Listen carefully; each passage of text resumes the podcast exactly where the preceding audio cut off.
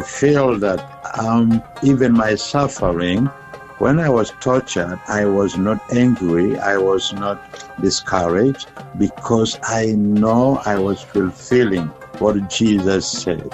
So it gave me courage. Even though physically I have pain, physically I am tired, but deep in my spirit, I'm fulfilling what Jesus has said. Hi, and welcome to this edition of Mid South Viewpoint. I'm Byron Tyler. Pleasure, friend, to have you stop by on today's show. I want to welcome Bishop Dr. Michael Yimba. He's the founder of Jesus is Lord Ministries. He and his wife, Rose, are working very diligently for the Lord in this ministry.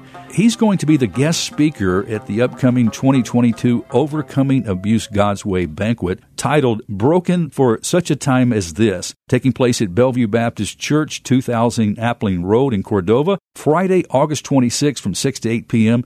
There's going to be a dinner and a silent auction. Tickets are just $35 at Eventbrite. Overcoming Abuse God's Way. Host for the evening is Overcoming Abuse God's Way director Janet Napper and her husband Kenneth. Worship by Paul Burks and Aisha, saxophonist. Great music a great time of fellowship supporting a wonderful work overcoming abuse God's way. The guest speaker, as I mentioned, Bishop Dr. Michael Yimba from South Sudan, and he's on the phone with us right now. Pastor Yimba, welcome to Bott Radio Network in Memphis, Tennessee. Thank you for joining us. Thank you, Taylor, for the uh, opportunity to me to come and be on air with you. Thank you so much.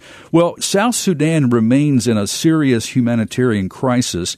Some two thirds of South Sudan's population, 8.9 million people, are estimated to need humanitarian assistance in 2022.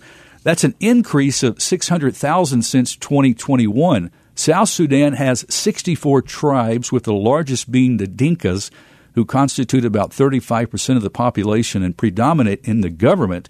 Pastor, can you tell us what the difference is about today's South Sudan compared to the period when you were born and raised in South Sudan? The difference is today, uh, when I was born, I was born into a war.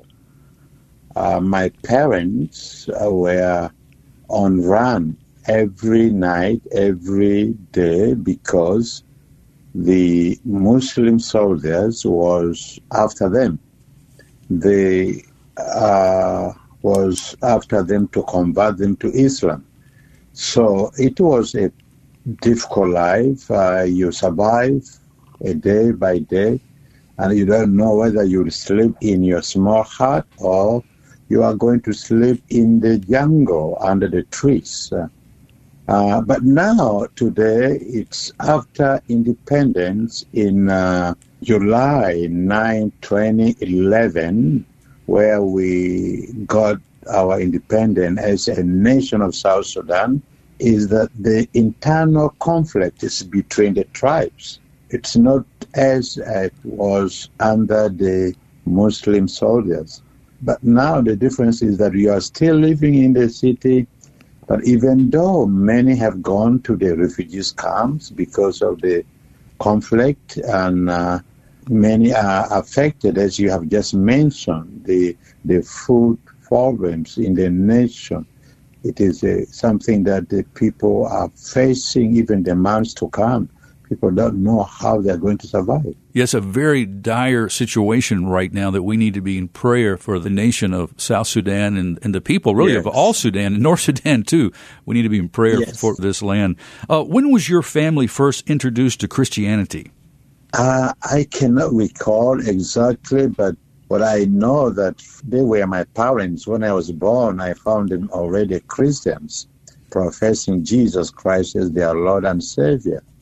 So uh, I don't know which year, but I, I was born into a Christian family that believe in Jesus you were in a land at that time that Muslim belief was the dominant, and they were trying to convert you to Islam. Since you were a Christian, they were obviously trying to make converts. Was there persecution along with that? Oh, yes, of course. Uh, there was a persecution. That's why uh, they had to chase them to the jungles because if people refuse to accept the Islam. Many of them losing their lives. Many have died as uh, as uh, refusal to accept Islam. Oh my, Pastor, where and how did you meet your wife Rose? Uh, I met my wife in Khartoum actually after the when things was not uh, working well in South Sudan. Both of us, we many South Sudanese went to the north, Khartoum, and that's where we met. Now, when did you leave South Sudan? You you eventually moved to the Middle East. Was it Saudi Arabia that you moved, and what were the circumstances that directed that move? Well, in fact, I was not intended to move to to to to, to Saudi Arabia, but uh, by then, growing as a teenager in, in Sudan, we have been discriminated. You cannot get a job, so you you begin to look any opportunity that uh, God will open for you, so that you could go out. So it happened to me. I find a friend who offered me an, an opportunity to go out and to work in Saudi Arabia. And what kind of work were you doing? I was a manager of security forces in the hotels. Of course, Saudi Arabia is also an Islamic state. Was it an issue of you being a Christian going to Saudi Arabia? Absolutely. That it was worse than being in Sudan, actually. It was worse than being in Sudan because in Saudi we are not allowed even to carry our Bibles. We are not allowed to say Merry Christmas, wishing Merry Christmas to anybody. How long did you live in the Middle East or Saudi Arabia before being accused and sentenced to death for sharing the gospel of our Lord Jesus Christ? 10 years. Oh, you were there 10 years before that. So, yeah. up until that time, did you have opportunities to share your faith? And what was the thing that caused the sentence and be arrested and sentenced to death? Yeah, of course, we when we look to the uh, Great Commission of Matthew 28, verse 18 to 20, is talking about Jesus commission us to all nations. There's no a nation excluded that the gospel will not be shared. Every nation in the world.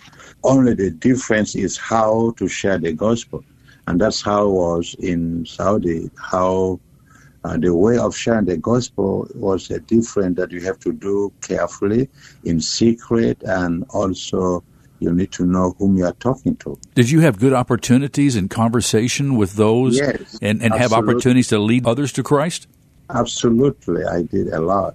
Many, many, many that uh, have given their life to Jesus. Okay, so tell me about the day or up to the point where you were arrested. What happened? What were the circumstances that caused that event? Well, uh, uh, that event was, I believe they knew what I was doing as I they found out where I was staying and having the meetings. So you were actually having church meetings. You were actually meeting as believers, and were you discipling new believers? Yes, yes, I was doing that. So they knew and they stormed into my house and found some of the believers and me and my wife, and we are all arrested. How were you treated when you were arrested, and what were the conditions uh, in prison like? Brother, that is uh, it, it's it's just between life and death you are you are because in that country you as a Christian by then you are treated first of all infidel and uh, you are a dirty person. They don't consider you as a human being. So the treatment that they do to you, it's really worse than somebody who is a thief or somebody who have killed somebody. Uh, you are treated in a in a very bad uh, level of you. They don't care that if whether you are human, they do anything on your body. They just beat you, kick you, torture you, spit on you, anything they do. What about food? Were you given food?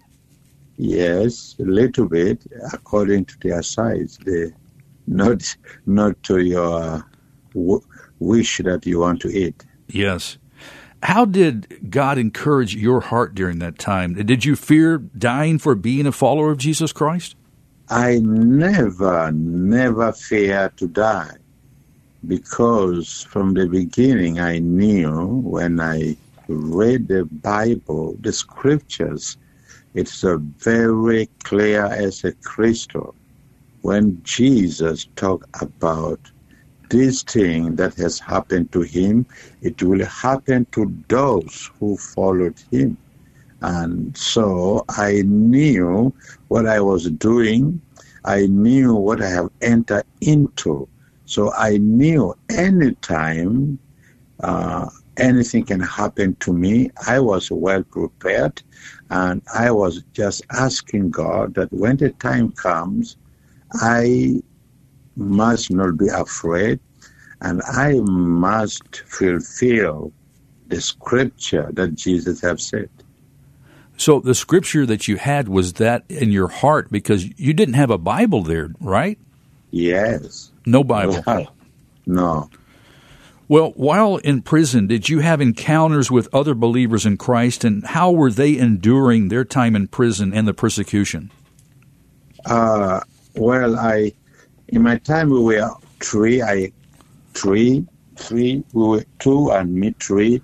Well, the level of faith is different because even being a Christian or being a born again, our level are not in the same. So when I met my brothers who, were together, I had to encourage them because the fear, they were living in fear of their life that any time they will be executed.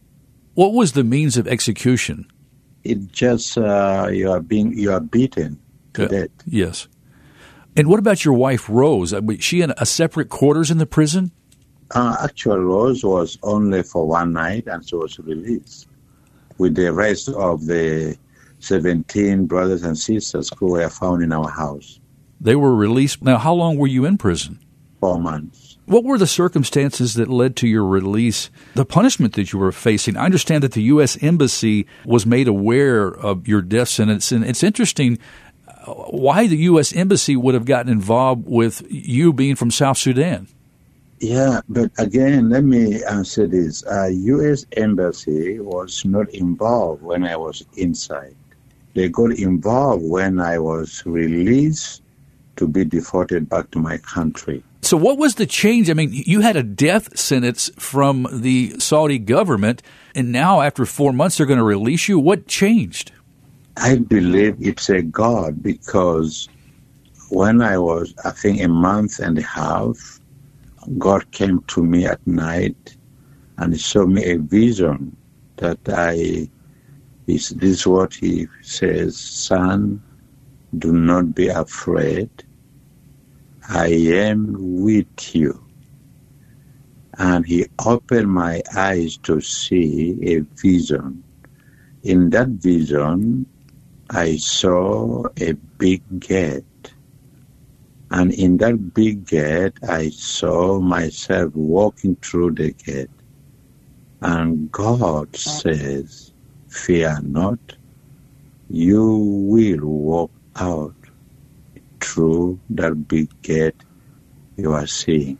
Because of what God has revealed, despite of the torture and despite of attempt to kill me, I was not afraid because I have heard from God and I know God will not lie.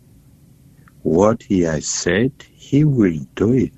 So I stick in that vision, waiting for the day. I was not mine whether I stayed there for years, but I know one day I will walk out of the gate. Doesn't matter how many months, how many days. I know the day will come. They torture me, they beat me, they do anything.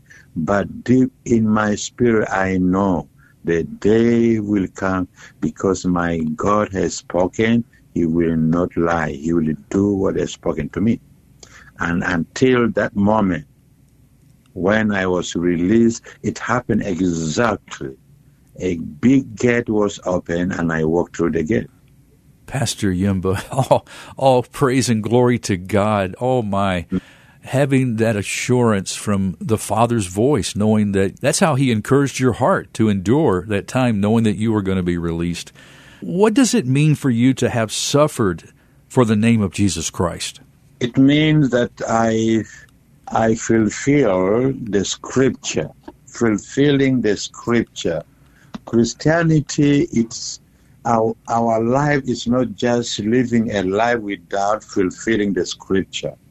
I feel that um, even my suffering, when I was tortured, I was not angry, I was not discouraged, because I know I was fulfilling what Jesus says. So it gives me courage, even though physically I have pain, physically I am tired, but deep in my spirit, I'm fulfilling what Jesus have said. So you didn't build hatred in your heart toward those who were persecuting you? Never and even I forgiven. I immediately I I never I never came from this chamber of torture and go out with with bitterness, with ang- anger, with unforgiving spirit. Every time I am tortured, I will say, "Thank you." My. Pastor Yimba, what do you see as the greatest need for the church in America today? The church of America today is to examine the scripturally very closely and to live according to what the scripture says. Because the God has blessed this nation, my brother. This nation is blessed for a purpose of taking the gospel to the all nations. God blessed this nation to be a missionary and every resources that God has given this nation is to build his kingdom in other nations that Christians cannot support themselves. Christians cannot do anything to expand the kingdom of God in those nations. But here is the thing. Uh, my experience being here, many Christians are taking everything for granted in this country. The freedom of worshiping God. Brother, you don't know people who are worshiping underground church. When they come together, they seek God from their heart. But today, here, where there's a freedom, people don't care going to worship God. People don't take God seriously. People are more into material things, which has diverted the faith of the believers, brother. Hmm. Yes. Oh, that's an indictment, a message that we need to hear, my dear brother. Now, you founded Jesus is Lord Ministries. Why did you start this ministry, and what's the function, and where's the outreach of Jesus is Lord Ministries? Uh, when I first brought, we were brought, taken to school, and I was a student, I didn't know anybody. I was by only me and my wife, and the, the, the first experience to see is that even I was living with my neighbors, my neighbors could not greet, cannot come say hello. I cannot say hello to the neighbor. Everybody busy in his house. So I was asking God whether this is, uh, it was really, He brought me here to train me to extend His love to the neighbors. So I begin to uh, just going to the neighbors and introduce myself as I'm a believer in, of Christ. I'm here in the school, and uh, and also the Lord gave me a vision about binding the refugees. The, there are thousands of refugees who was brought from Sudan to America, and they were in different states, but uh, they were not connected to the churches. Yet they were believers. They were struggling because of language, the culture. They could not adapt the culture. They could not adapt the way people worship here. So when the Lord revealed to me, I begin to go out to look for those South Sudanese, Sudanese where they are, to encourage them to begin a fellowships, to begin a home meetings so that they can encourage themselves. Wow. And from there, the ministry begin to grow. I begin to host conferences in every state, traveling back to Africa, to Uganda, to South Sudan, and everywhere today, Jesus' Lord ministry is also ministering in a different areas, leadership training, uh, holding revival meeting for healing and deliverance. And scripture has commanded us to do. Praise God for that, Pastor. Do you mind me asking about your personal devotion and worship routine? What's your worship and prayer time like? My prayer time, brother, it is what I consider to be it's the gold, golden time. Uh, I spend time to worship God. I spend time to hear. I not only worshiping Him and also to wait upon Him, for Him to speak to me, to direct me. I spend time, time, time, not a minute, hours to before the Lord. Hmm. When was the last time you visited your homeland of South Sudan, and do you have any ongoing ministry there now? Yes, uh, I've been going since two I've been going since 2010. I, I was this year in May. I was in May until June, and I did a ministry of uh, revival, training intercessors, and also I train army chaplains in South Sudan. Pastor, what is the proper way to become an intercessor, committed to prayer for the healing of the nations? Uh, the, the, it's the commitment. Jesus came to the disciples when he was in the garden and said, Can you not pray for one hour? Just one hour. He told this, the three disciples.